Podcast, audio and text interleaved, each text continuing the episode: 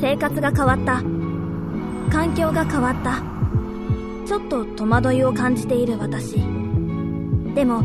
変わらない安心もある。あまたあのオレンジ色のバスがやってきた。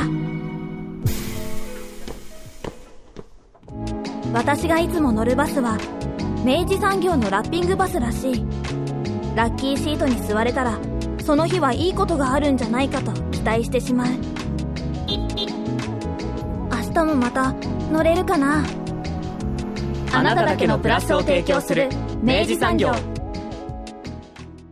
明治産業プレゼンツアワーカルチャーアワービュー今週は国崎の自然と記憶につながるアートツアー石の部屋を特集します。スタジオには当番組プロデューサー三好です。おはようございます。おはようございます。国崎ってあの大分の？はい。国崎半島？さようでございます。はい。あの佐藤さんもね、はい。あの他の番組のコーナーであも。そうですね。文後高田市の情報を、ねはいよくお伝えしてます。は、はいい、思いますがええ。まさしくその豊後高田市のですね、うん。あの大分の、えーその豊後高田市のあのちょうどですね、はい。あの九州を人間の体と捉えた時にはあはあ。ちょうど顔の突端になるようなところにですね。ちょっとよくわかんないけど。わかんない。い。いやでもわかるわかる。冗談冗談、うん。長崎花っていうねはいありますよね。あのまああの花とアートの岬はい。なんていうことで、あの我々チェ・ジョンファの作品でもう度肝を抜かれたんでおなじみの、ね、はい。そうなので、ええ。あの本当にあのアート好きの方も含めて、はい。あの実はとても魅力的な場所であるそのですね、うん。長崎花に、えっと、2020年かな、はい。に、えっと、立ち上がったのが、えっと、今日ご紹介する、うん。えーあのラボの、えっと、チームがですね手掛ける、えー不均質な自然と人の美術館という、は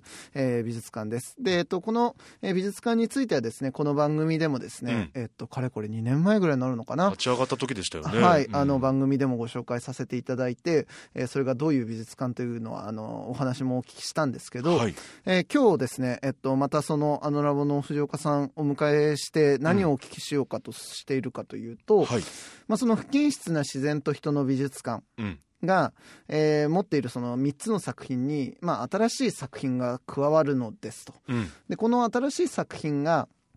実は、うん。えっとその現地をですねより深く、えー楽しむためのですね、うん。えー観光にもですね、うん。観光ツアーにも、えーまあ、広がっていくような、うん。あのそういう作品になっており、うん。まあ、それは一体どういうもんなんだい？とはい。いうことをですねちょっとお聞きすべく、うん。あの今日はちょっと特別にですね、うん。えー、とご出演いただくという形になっております。はい。もう楽しそうだなーって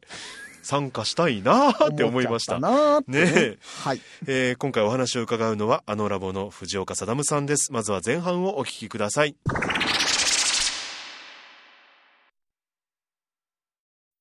今回のゲストはあのラボから藤岡貞さんです。リモートでつながっております。よろしくお願いいたします、はい、よろしくお願いします。えーかなりご無沙汰しておりますよね。本当ですね。ねもそううですね。2年ぐらい空くのか？えそんなに飽きますか、うん、だって多分不均質な自然と人の美術館ってあれをはい。立ち上げられた夏ってからの夏ぐらいに確かこの番組にお迎えした気がするので,、うん、そうだったと思います。うわ結構経ちましたね間。その間にコロナなんかもありながら、えええいろんなことを受けてええ。え我々は今ここに立っておりそういうことですね。はい。あの、今、三好さんからもワードが出ましたが、はい。不均質な自然と人の美術館、はい。えー、文後高田市、はい国崎のはい豊後高田市の長崎花というですね、はいところにある美術館で、えっとまあ、これ、えっと、あのラボさんが手あの手掛けられてるわけですけど、はい。まあ、それについてもねうんお話を聞くわけですけど、そうですよね。だって当時は2年ぐらい前は、要は、あのラボさんが、え、美術美術館を？みたいな 話から始まりましたよね。なかなか全国的に見ても、ない例ですよね、これ。うん、うん、本当にそうですね。すごい貴重な機会だと思ってます。うんなかなかアーティストが、ね、あの、建物を建てるところからその作作品を作れるっていう機会って全然ないと思うんで、もうお大御所でなければ、本当に大御所の人はいると思うんですけど。いやー、それはす素晴らしい機会を、うんいただいたなと思ってますね。うんこれちょっと改めてなので、リスナーさんの皆様には、はえっとまあ、まずあのラボとはどういうチームなのかっていうところからですね、順に紐解いていきたいなと思うんですけど、佐野さんもあのすっかりもうこれも話し慣れてる話かもしれませんが改めて、えーあのラボとは一体どういうチームなのでしょうか？えっ、とですね、あのー、福岡をベースに活動している、えっ、と、アーティスト集団かつ、まあ、会社でして、で、えっ、と、もともとは、ちょうど10年前ぐらいですかね、に、えっ、と、2012年に、えっ、と、九州大学の芸術工学部の、にいた、あの、メンバーで集まって作った会社で、うん、で、えっと、まあ、ドキドキワクワクする体験を生み出そうということで活動を行っています。で、まあ、えっと、中心に、クリエイティブの中心になっているのは、まあ、インタラクティブって呼ばれる、その体験型のコンテンツの制作ですね。その、えっと、映像のように、こう、もう、もうあらかじめ作られた映像を提示するだけではなくて、その人に反応して、人の動きに反応して、そのコンテンツが変化していくっていうようなものですね。その反応するような、そういうようなあのコンテンツを中心に作っています。うん、まさしくそのインターアクション、うん、相互の、まあ、その作用が、うん、相互作用がもたらすその要は表現だったりとか、うん、そういうものをどんどんあのテクノロジーも使いながらですね、うんうん、作られているクリエイティブラボということですね。はいもう10周年になるんですね、じゃあ、あの集まってから、ね、そうですね。4月で10周年になります。かなりあのラボは、あの、その、なんだろうな、いろんな職能を持った人がいるだに聞いてますけど。そうですね。うん、あの、もともとが、あの、4人で始めた時から、うん、その、1人が、えー、っと、アニメーションの作家。で、うん、もう1人は、えっと、もともと、あの、福岡のゲーム会社のゲームの開発者をしていたプログラマー。で、もう一人が、えっ、と、広告代理店勤務のとディレクターとか、そのプランナーとかそういうのをやっていた子で、で、まあ僕が、えっ、と、九州大学で研究員として、学術研究員として、あの、活動していた。まあアーティストとしても活動していたっていう、その、まあかなりバラバラな経歴を持つ4人がこう集まって、うん、まあそれぞれの、まあ、欠けた部分というか、それぞれの持ってない部分を補う、補い合う形で、えっ、ー、と、プロジェクトを作ってきたっていう経緯があって、うん、まあ、新しく入ったメンバーとかも本当いろんなバラバラの、その、経緯を持っているんで、まあ、そう、うん、まあ、基本的には、本当大学にいる頃からの雰囲気というか、まあ、大学の研究室でワイワイしてた時の雰囲気をそのまんま、あのー、仕事にしてるような感じですね。うんなんかあの本当に今グラフィックデザイナーの方だったりとか、うん、あのテレビ業界から出てる方とかがいらっしゃるってことで、うん、あのこの番組ではですね実は結構その、まあ、あの番組のディレクターもそうなんですけどコレクティブっていう、まあ、そのアーティストとか、まあ、そういう思考を持った人たちが緩やかにこう集い合って、でまあ、その自分たちなりのその表現だったりとか活動を積み上げていくっていうそういう活動体を結構よく最近取り上げてるんですけど、うん、なんか今思うとあのあのラボってコレクティブだなってちょっと今思ったんですね。そうですね。うん、うん、僕もあの英語で紹介するときは割とそういうようなコレクティブっていうような表現で紹介したりもすることがありますね。うんうんやっぱそういうことですよ。ね、だなんかそう思うとあの、うん、勝手にこの番組としては最近捉えやすいキーワードだなと思って、うん、うん、ですね。今は何名ぐらい在籍えっと、今11名ですね。はい。11名います。でね、うん、あのあのラボはさ、はい、あのまあ、そうやって福岡拠点に活動していて、うん、であのいろんなお仕事をなさられてるってことは、うんうん、あのまあ、前回の特集の中でもお話ししたんですけど、はい、つい最近ですね、はい、ちょっとすごいことがありましてですね、あ。のペンって雑誌ご存知です？はい知ってますが。その雑誌ペンがですね、年に1回クリエイターズアワードっていうのをやっているのご存知ですか、はいはいあれもう本当に要はもう日本を代表する、うんうん、あのクリエイターたちが選出されて、うん、あのまあ、その受賞していく、うん、あのアワードなんですけどそれ2021年ね、うん、あのラボね、取っちゃったんですあら。ありがとうございます。いや素晴らしい。そうなんです、ね、福岡が誇るともう言,、いいもう言い切っていよいよいいステータスがついに、もう確実に積み上がっている、あのラボでございます。ねね。ありがとうございますでなんかまあその今もう繰り返しちょっとお話にも出てきているその不均質な自然と人の美術館という、まあ、そのあのラボが手掛けたあの、まあ、美術施設なわけですけどちょっとこれもあの改めてにはなりますが番組聞いてらっしゃる方にどういう施設かっていうのをちょっとご説明いただいていいですか？はい、えっと、大分県の豊後高田市っていう場所にある、あの、国東半島ですね。あの、大分県のポコッと、あの、出てる半島があるんですけど、丸い形の半島があるんですけど、その国東半島の、まあ、一番北端ぐらいの位置に、あの、本当に秘境のような場所に位置する、あの、長崎花っていう場所に位置する美術館で、あの、もともとその、えっと、現代アートの、まあ、あの、小野洋子さんとか、チジョンホさんとか、そういった現代アートの作品が置かれている場所で、花とアートの岬っていう、こう、売り出し方というか、うん、PR の仕方で、こう、あの、盛り上がっている場所だったんですけど、そこにまあ、デジタルアートの施設を建ててほしいっていう依頼が、あの、市の方から、まあ、公募があって、で、その、その、そこに、まあ、僕たちが出した案が通って、えっと、できた美術館です。うん、で、まあ、テーマにしているのは、現地がやっぱりものすごい、こう、秘境のような自然の美しい場所にあるんで、自然の魅力みたい、自然とのつながりみたいなのを思い出させてくれるようなアート施設というか美術館を建てたいっていうのがあって、で、それでまあ、あの太陽の光であるとか、まあ、風、風の向きであるとか、あるいは、あの、海の、あの、満ち引きであるとか、そういった自然の情報っていうのをこう、取り入れて、で、まあ、いつ行ってもこう、全然違った表情を見せてくれるような、まあ、そういうような、あの、美術館を作ろうということで作ったものですね。うん。そのあたりが不均質なんですよね。そうなんです。そうですね。うんいやなんか今のお話聞くとですよ、うん、なるほどなと思いつつ、うん、とはいえやっぱその例えばコンテンツを提供するサイドからすると、うん、例えばねあの付近日の1個目にある「太陽と月の部屋」っていうのは、まあ、そのあの天から降ってくる太陽の光をですね、まあ、自分の動きに合わせて、まあ、その反応してそのその空間の中で、あのそのそれを改めてあの拡張して体験できるみたいな作品なんですけど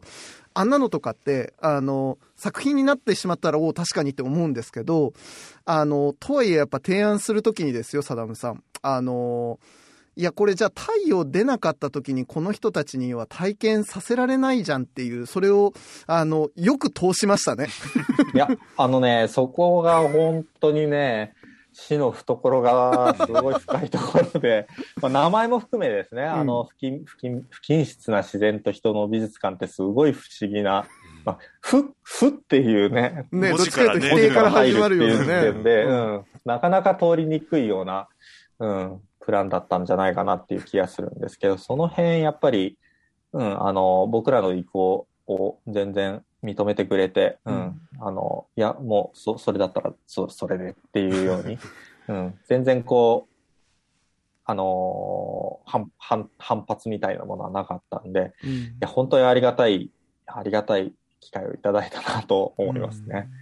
うん、いやもう多分美術館でその実際に来客されたお客さんとのコミュニケーションの中で、うん、あの数えきれないぐらい多分あの面白い感想だったりとかエピソードってあると思うんですけど例えばなんかどどういうようなあの具体的なそのなんかあのわあこれ作ってよかったとかあこういう意見聞けるんだみたいなことってなんか、例えば佐々さんありますか？いややっぱりね本当に楽しいんですよね。その体験した人の感想が全然違いすぎて、うん、それがすごい楽しくて、なんかそれが僕的にはやっぱり、その、こっちからあんまりこう強く、強いメッセージ性を持って出してるものではないんですよ。そのコンセプトとしては割としっかりとそういう自然をあの現出するんだとか、そういうコンセプトがあるにしても、こう、こういうことを伝えるたいんだっていうようなところ、具体的なところまでこうメッセージ性を持ってるっていうわけではなくて、あの、自然のようにそこにあるっていうところを目指してたんで、まあ、やっぱり受け取り方も本当に多様で、うん、どんどんその受け取り方がパーソナルっていうかね、その、プライベートな、こう、受け取り方に、こう、なっていってるっていうのはすごく面白いなと思ったポイントで、で、えっと、太陽と月の部屋、そうそれこそその体験していただいた、えっと、確か、文後高田市の、あの、市街地の方で、えっと、博物館とかをされているた人だったと思うんですけど、その方の感想が、えっと、まあ、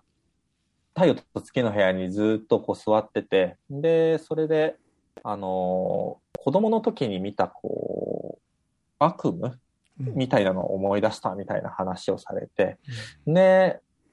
あ、そうなんですか。ど、どんな夢だったんですか？みたいなのをこう聞いたら、まあ子供の時にそういう真っ白い部屋にこう閉じ込められて、まああの、太陽と月の部屋も真っ白い部屋なんで、それをイメージされたのかなと思うんですけど、で、ただ、そ、そこ、あ、その悪夢では、あの、その白い部屋がひびが割れていって、どんどん崩れていってっていう怖い夢だったのが、まあ、その、この部屋に入って、その白い部屋に太陽の光が綺麗に差し込んでくる様子を見て、で、なんかその悪夢が浄化されたような気分になりましたみたいな、そういう感想をいただいても、めちゃくちゃ嬉しかったですね。すごい、もう一人の人間救っちゃったじゃないですか。いや、けど、うん、なんなんでしょうね。けど、そういう、すごいパーソナルな、うん、あの、体験に、こう、結びついてくるっていうのは、やっぱりすごく作ってよかったなって思う点ですね。うん、うん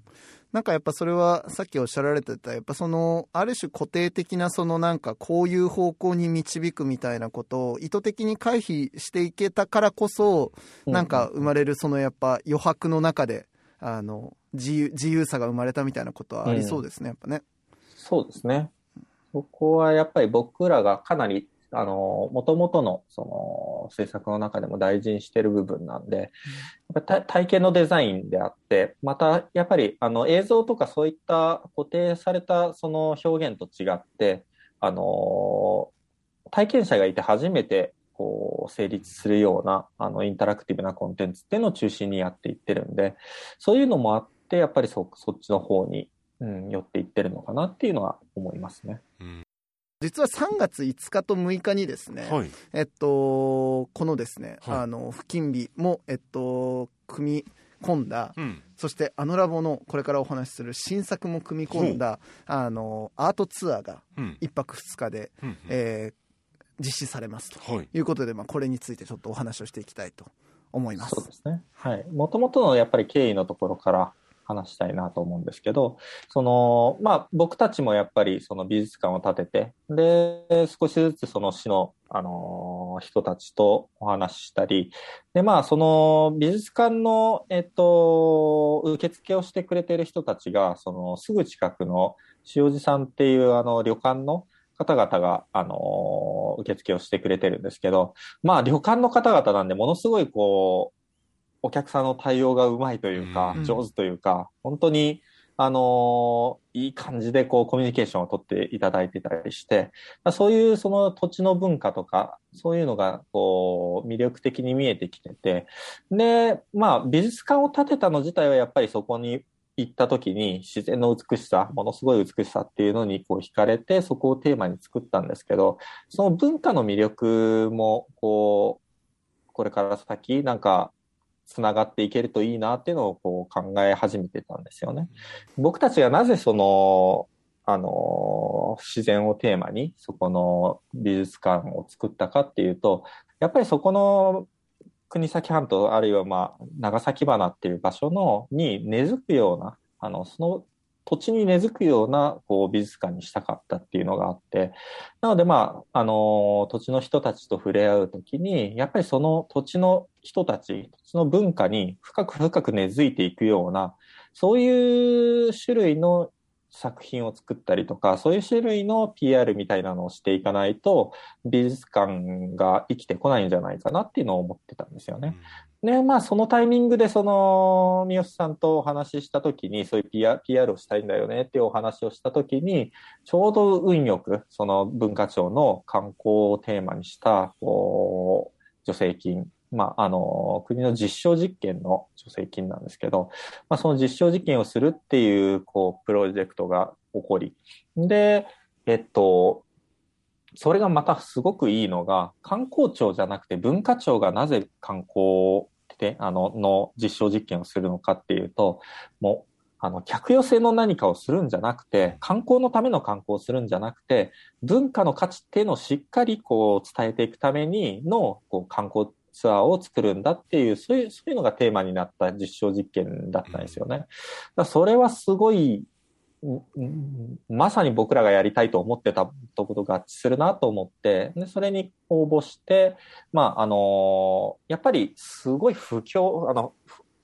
秘境にある場所なので、その、アクセスがすごい難しいんですよ。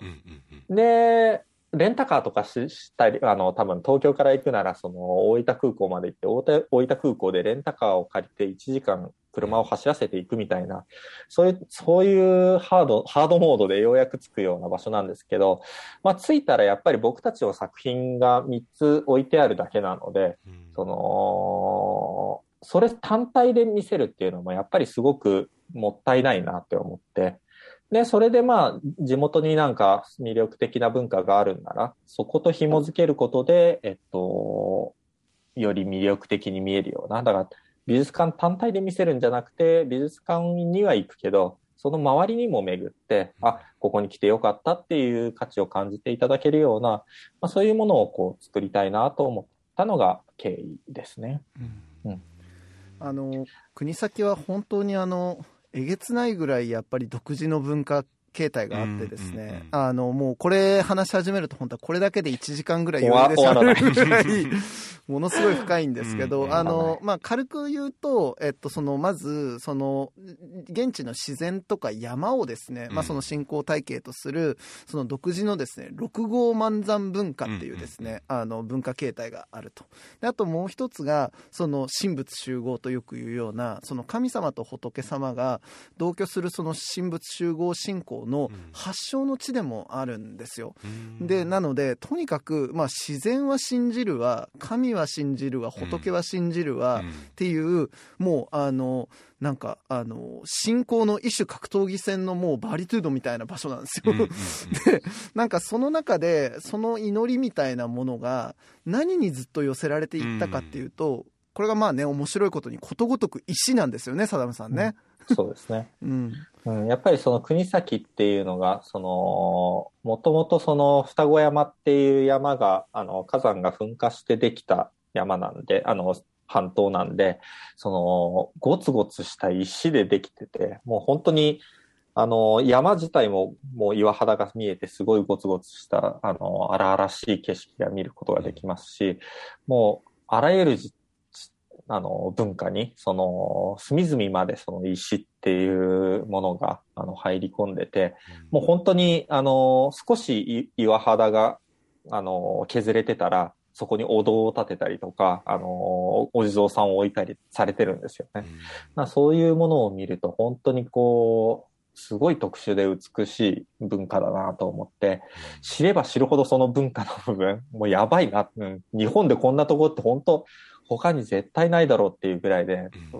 なんどちらかというと本当、マチュピチュとか、あの、うん、アンコールワットを見てるような感覚というか、うん、日本にこんな景色があるんだって、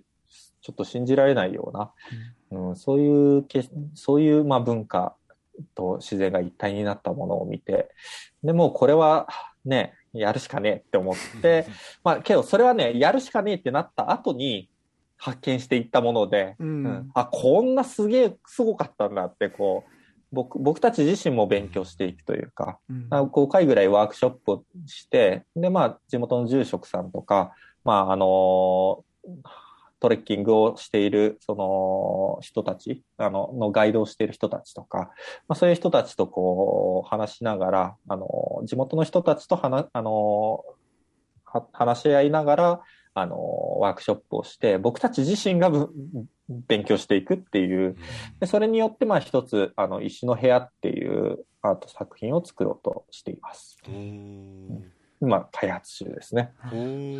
これがまさしくその太陽と月の部屋、はいはい、そして、えっと、海の部屋、そして、えっと、森の部屋、うん、という、まあ、その3つのその不均質な自然と人の美術館が提供しているそのアートのコンテンツのシリーズの、まあ、第4作目として、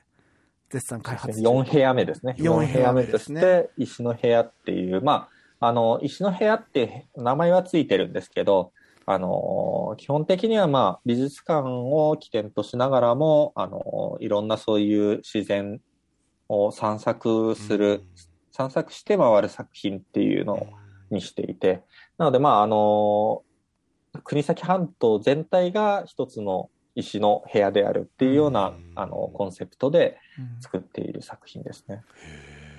本当にすごくって、うん、あのいわゆるその祈りの対象みたいなものとしてそのじゃあ石仏が立ってますとかさ、はいはい、あの石を削ってその石塔になってますとかさ、はい、いうのはまだ想像がつくじゃないですか。そうですね。あのもうね国先とかになってくるとですね、はい、もう目に見えるあの山、そのものが祈りの対象ですけど何か？とかね。とか道端に落ちている石をもうおもむろに積み上げ始め、でそこにまた祈りが宿っていったりとか、もうねあらゆるね小石からあのもう山の景色全てまで、あのもっと言えばその大陸自体がさっきあのサダムさんもおっしゃってたんですけどその火山性のあのその土壌からなっていて、うんうん、でもう大陸全体が一つの大きい岩盤みたいなものなんですよ、はいはい、隆起したものってことですかねそうそうそう。火山のだからそういう意味では、もう本当にあの半島自体が一つのもう、うん石の部屋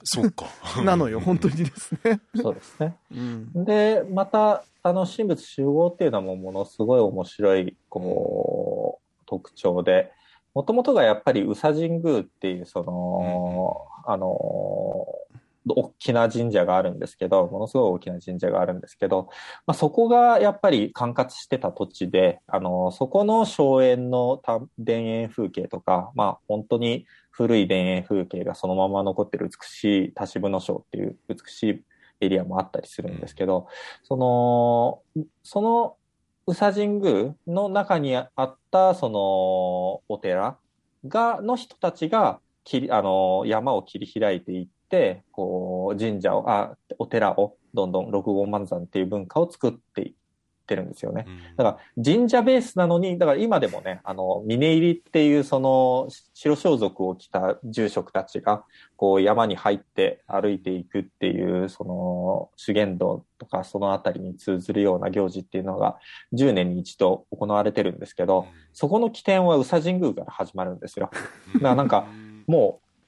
もう、もはやそこの宇佐神宮っていう神様と仏様、その、いろんな土地に、あのー、すごく身近にある、その土地の人たちと本当にその、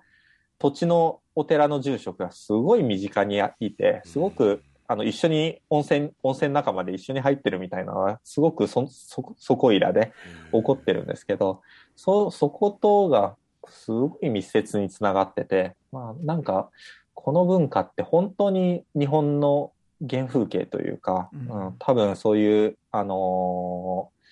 それこそ、あの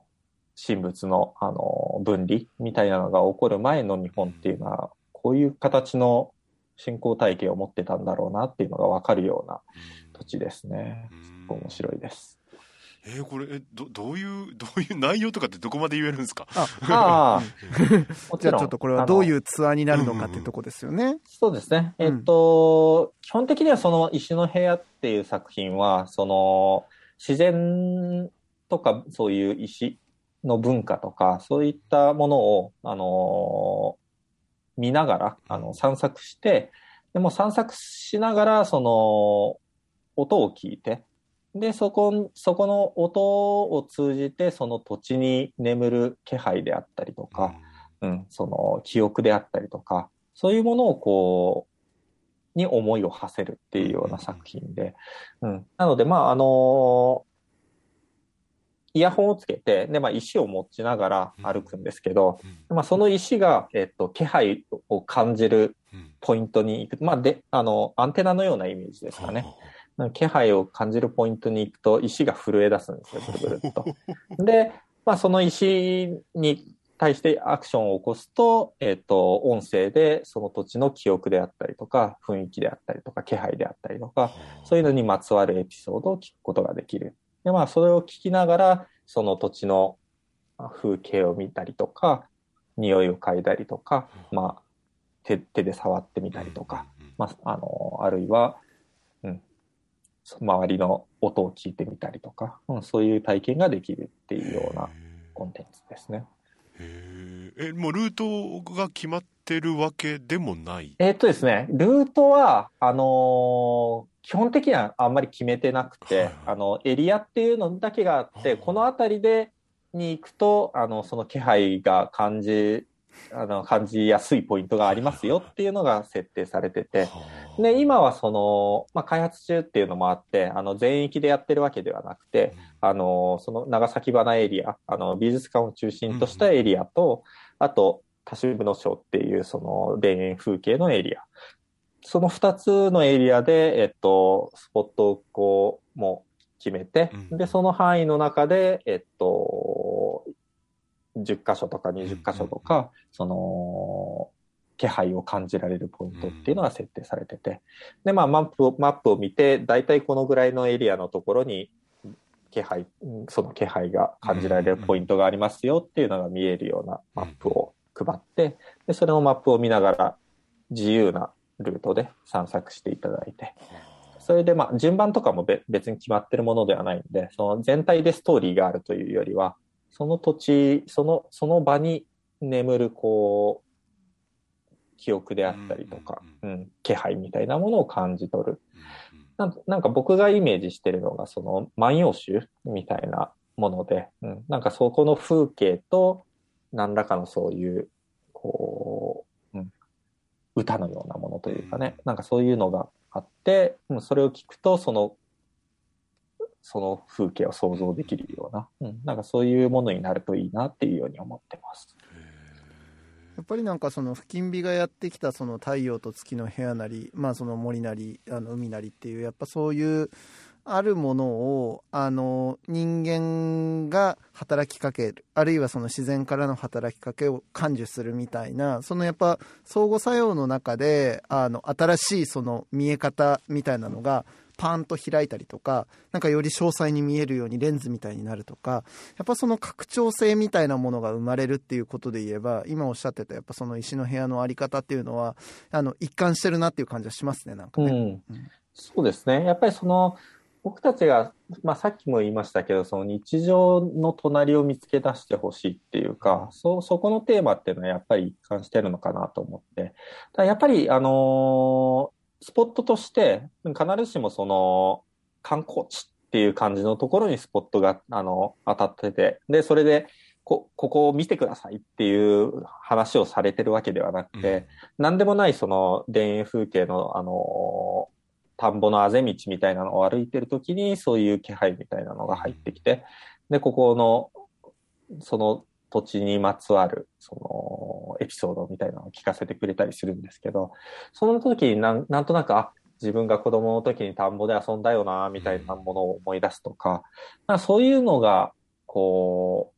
やっぱり日常の隣なんじゃないかなっていうなんとなく思ってて、ううん。ん、だからそうそういうものがどんどんあの今後も追加していけてで何でもないような風景なんだけどあなんか何でもないって言ってもほ本当に美しい場所なんですけど、そう、田渋の章っていう時点でものすごい美しい場所なんですけど、そういう美しい風景を見ながら、うん、そういう自分の原体験、原、原、原体験とかいろんな日常の記憶みたいなものと土地の気配みたいなものをこう結びつけたりして、こう新しい発見を、うん、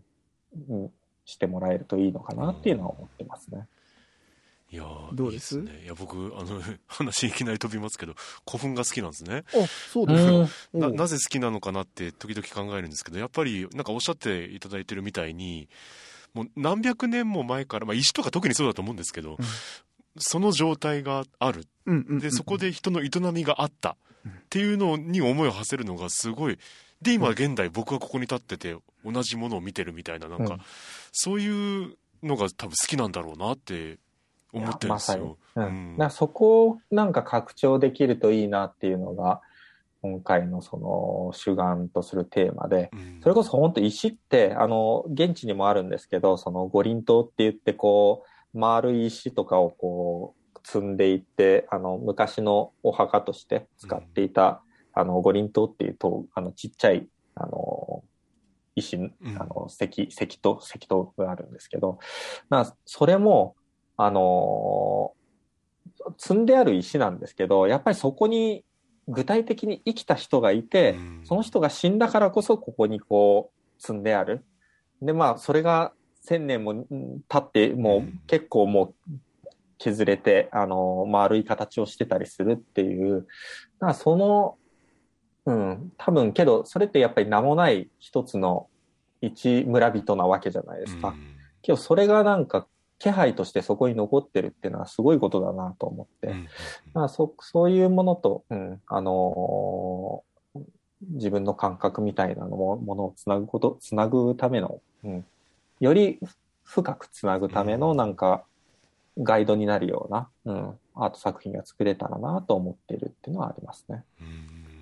や本当だって石っていうメディアのさ、うん、その耐久性たるやって感じですよ。なんかデジタルデータでさもうこれ本当にあのもうその要はもう保管装置一つ変わっただけでさ、うん、もう要は使えなくなったりするぐらいの脆弱なものに対して、ね、石マジで余裕で1000年超えてくるからね。そうだね。そう。すげえっていうね。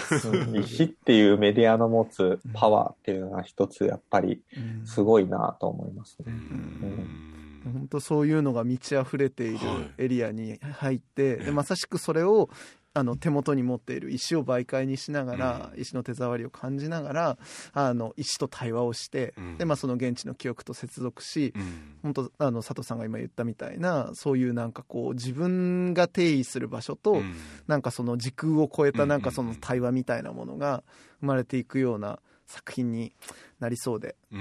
楽しみですね。うん。まあ、本当に多分作作品の、えっ、ー、と、完成度で言うと、まだまだこれから、うん、な、もう、2、30%かなって思ってるぐらい、まだまだこれからこう成長させていきたいと思ってる作品なんですけど、まあ、あの、3月の、えっ、ー、と、5、6にあるツアーは、それを、えっ、ー、と、その体験、試体験というかね、うん、その体験を含む、えっ、と、一連のあの、一泊二日の、その、観光ツアーを今練ってるんですけど、まあ、そ、そこでは、あの、単にその作品を自分で、あの、持って、あの、巡っていくっていうだけではなくて、そこにどういうコンセプトがあるのかっていうのをきっちり道中で僕があのガイダンスしながらお話ししたりとか、あるいはその、あの、まあ、美術館も僕がギャラリーツアーをしながら、あの、しっかりそこのコンセプトとか裏に、裏でどういうシステムが動いているのかとか、そういった部分まで、普段はお見せしない部分まできっちりと、こう、ご案内しようと思ってるんですけど、それプラスで、あの、吹地っていうね、あの、国宝、国宝のある、あの、はい、九州最古の木造建築がある、あの、国宝のお堂があるお寺があるんですけど、そこに、えっ、と、宿泊施設があって、すごい綺麗な、あの美しい宿泊施設、温泉付きの宿泊施設があって、そこに泊ま、泊まるとか、うん、また翌日はそこで座禅体験ができるとか、そういったスペシャルな、あの、観光ツアーになってますね。かなりね、本当だからその国先の精神みたいなものに深く触れるツアーになると思うし、うんうん、なんかそれはいわゆるその宗教みたいなレベルでのその精神とかっていうことでもあんまりなく、うん、もうちょっとなんか本当にまああのサダムさんが今ずっとおっしゃってる日常とか、うん、なんかあのもうちょっと姿勢の感覚というかね、うんうん、姿勢の人々の感覚というかなんかそういうあの感覚の先に、でも実はそのやっぱり定着しているそその土地ならではのなんかものみたいなものがあのデリバーするあのツアーになるといいなと思って今準備中でございますね。はい、すごい。なんかね、やっぱりね、そこの部分もね、あの、国崎ってそれこそ神仏集合なんで、あの、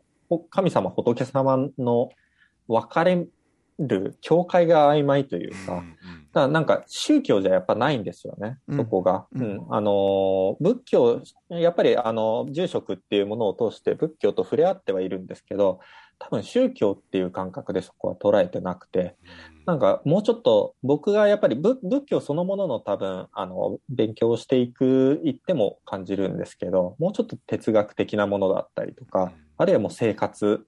みたいなものとすごく密接に関係しているもので、まあ、それは本当に、うん、そっちの部分をだからやっぱりあの今の人たちが仏教とかって聞くと、お葬式っていうのをイメージしたりとかしたり、あの、宗教的なものっていうのをイメージしたりする気がするんですけど、割と本質の部分っていうのはそこじゃなくて、もうちょっと身近な、その日常の隣にあるものなんだっていうのを感じていただきたいなっていうのは思ってますね。例えばその、あの、ご住職があの話してくれた話の一つに、あの、出家っていう言葉があるじゃないですか。出家するって。まあ、あの、お坊さんになることを出家するっていうんで、あの、ほとんどの人はお坊さんになることが出家だぐらいにしか思ってないと思うんですけど、もともとは、あの、それこそブッダが、あの、それまでブ、ブッダがいた時代って仏教ってないんで、あのその仏教じゃないバラモン教っていう、あの宗教に所属してたんですけど、そこからこう抜け出して、あのもうちょっと世俗の人たちを救うっていうので出家したらしいんですよね、ブッダが。だから出家って要は脱サラと一緒で、あの 今までのそのしがらみから抜け出して新しい自分に挑戦するっていうのが出家だっていうように住職がおっしゃって、それってすごく身近な概念だなって思ったんですよね。それこそ脱サラのように。だからそれっていろんな人が出家できる可能性があるはずだし、僕も多分何何度か出家してきてるなって思うんで。そういうのが感じられるといいなって思って、そうそう考えるとなんか仏教とかもそんなに遠くないじゃないですか。うん、と身近なものとして感じられるんで、うん、まあ、そういう部分をしっかり伝えていけるといいなっていうのは思思いながら作ってますね。やっぱだからどこまで行ってもそのあのラボの、あの表出するものは日常の延長にあるものですね。うん、そうですね。うん。いや、すごいいいな。うん。え、これは参加したいって今お聞きで思いの方は、はい、参加できるものなんですか？できますでございますよ。はい。あの実はこの、あの今、えっと、ご紹介しているこのツアーですけれども、はい、えー、石の部屋ツアーということになると思いますが、えっと、はい、こちらのアートツアーが、あのそれこそこの番組でもかつてご紹介しました、はあ、UNA ラボラトリーズ。はいはい。はい。あの、あの旅行サイトですね。はい、あの、あちらの方で、えっと、今、えっと、お取り扱いを絶賛、あの、受付中でございます。はい。はい。で、あの、えー、ちょっと今実はこの放送を収録しているのが、うん。はい、その情報の解禁直前の あのタイミングでございまして、えー、オンエア日はもう解禁してるはい、オンエア日の時にはもう解禁してるので間違いなく見ていただけるわけですけれども、うん、えー、きっとタイトルはアーティスト藤岡定夢と巡る国崎半島石の部屋アートツアーなんていうことになってるんじゃないかと思っておりまして、まあ金額も大体、えー、えー、まあ5万円アラウンドぐらいのものになってるんじゃないかなと思いますが、えー、えー、でもおやお安いそうなんですよ、ね、何せ国宝のねねそのね、あの宿坊に泊まって、えっと、しかもそこのあのお食事は、あれですよ。現地ミシュランガイドに載った農業、農家料理が召し上がっていただけたりとかですよ。で、サダムさんのガイドもあるんですサダムのリアルガイドもあれば、うん、でおまけにその田渋野賞っていうのも、世界農業遺産、うん、そして国の重要文化景観にそれぞれ指定されているぐらい、まあ、要はちゃんと由緒正しき、レアなものでもあると。で何より本当に体験の質がね、非常にもうあのここ固有のやっぱりね、あの手触りのあるあの体験になるので。いや、これはぜひね、ご参加いただくとよろしいんじゃないかなと 思っておりますね。はい。そうですね。また、あの、ぜひね、その、やっぱり、この、あの、ツアーに来ていただいた方は、さらに足を伸ばして、少しいろんな文化っていうのを、もう、もう一泊二泊してでも、楽しんでもらえたら、ものすごく多分ね、ディープに、その、文化に触れ合うことができるんじゃないかなっていうふうに僕自身は思ってますね。うん、本当に、本当にすごい場所です。もう僕もかれこれ20回ぐらい多分もう行ってますけど、うん、もう全然掘り尽くせないですね。本当に。すごいんですよ。行くたびに本当発見があるし、沼。あの、沼ですね。そう、まあ、やっぱりね、あの、陸の孤島っていうぐらいアクセスの難しい場所なんで、本当に独自の文化、あの、一般化されなかった場所だと思ってて、その本当にね、あの、不思議な地裁って言われるような、あの、独自のもう、あの、石仮面のような、あの、ジョジョで出てくる石仮面のような、すごい奇妙な、あの、お面をかぶって踊る、あの、火に突っ込んで踊るような、そういう、その、ケベス祭りっていうお祭りがあったりとか、あと、あの、住職が鬼の格好をして、またそれも火、火をこう、バンバン、あの、火の松明を持って、こう、あの、踊るような、そういうような、あの、主上鬼へっていうお祭りとか、まあ、まあ、あと、姫島のね、姫島の盆踊りは、あの、まあ、顔に狐のペイントをして、踊る、その、盆踊りがあって、それぞれが本当にね、なんでこんなに奇妙なんだろうっていうぐらい、不思議な、うん、文化を持ってて、すごい魅力的です。何回も訪れたいなと思いますね。え、これ、あ要は、だからツアーとして作られるべきものっていう状況ですもんね、今ね、その女性とかもあるのでっていう。ねはいはい、でえ、その作品としては、これは 今後はの、うん、残っていくんですか？そうですね。はい。えっと、そこまさに、あの、今、まあ20%、30%って言ってましたけど、はい、そこの部分をどんどん高めて、最終的には一般のお客さんも、あの、常に、あのその、音声を聞けるデバイスみたいなものを、あの借り、借り受けて、で、まあ、巡って、自分、ご自身で巡っていただけるっていう体験プログラムとして提供しようとしていて、うん、そこの部分っていうのはまだもうちょっと先になりそうなんで、うんうん、そこを先取って先行体験というか、うん、まあ、あの、2泊3日のそういう特別な、こう、うん、体験を、うん、観光体験を含む、その先行体験ツアーを企画しているってことですね。もうだからあの先ほど冒頭に申し上げたペンクリエイターズアワードにも選ばれた日本を代表するユニットあのラボの新作の先行体験をしていただき、なんならそのあのそこで体験されたまたエピソードとかそういう感覚みたいなものをフィードバックいただくともしかしたら我々のまた作品にそれがリフレクションされてですね、ね、作品の中に取り込まれるかもしれないというですね、うんうんうんあのコラボ。まさにですね、うん、そうなんですよ。だからあのエピソードがどんどんどんどん追加されていて最終的には国東半島全体があの石の部屋になるっていう構想をしてるんで、あのどういうふうに作品が成長していくのかっていうとその参加した人がどんどんエピソードをこう残していってくれることで、それを僕たちがまた作品化して、その土地の記憶としてどんどんどんどんそこにプロットしていく。そういう形でこう作品が広がっていくっていう構想を持ってるんで、参加すれば参加するほど自分の自分がそこでこう反映されていくっていうような、まあ、そういう作品になるんじゃないかなっていうように思います。読み人知らずなエピソードもそのうち入ってったりしてね。文字通り万葉集的なこう、拡張性を持った。すげえ。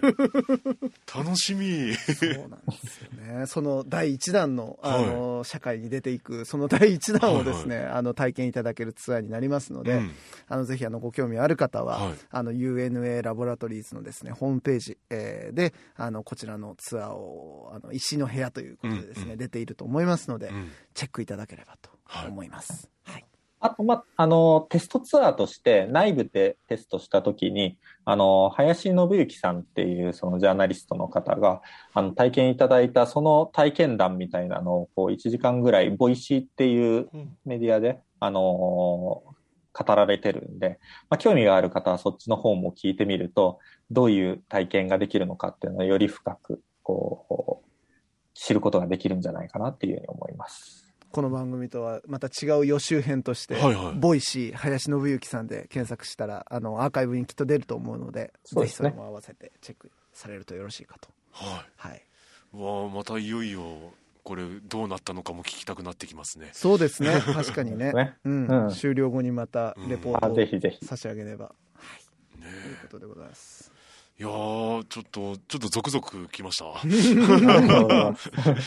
またちょっと、近々、まあね、今めちゃめちゃ三好君も含めお忙しい時期だとは思うんですけど。そうですね。もう笑うしかない。はい、また聞かせてください。はい。ぜひぜひよろしくお願いします。ありがとうございます。ありがとうございました。お引越しに伴いガス電気を使いたい、または止めたいとお考えのお客様、お引越しが決まったら明治産業へご連絡を。アプリからでも、インターネットやお電話からでも、24時間いつでもお受け付けいたします。おお引越しのガス、電気のお問い合わせは、明治産業までご連絡を。あなただけのプラスを提供する、明治産業。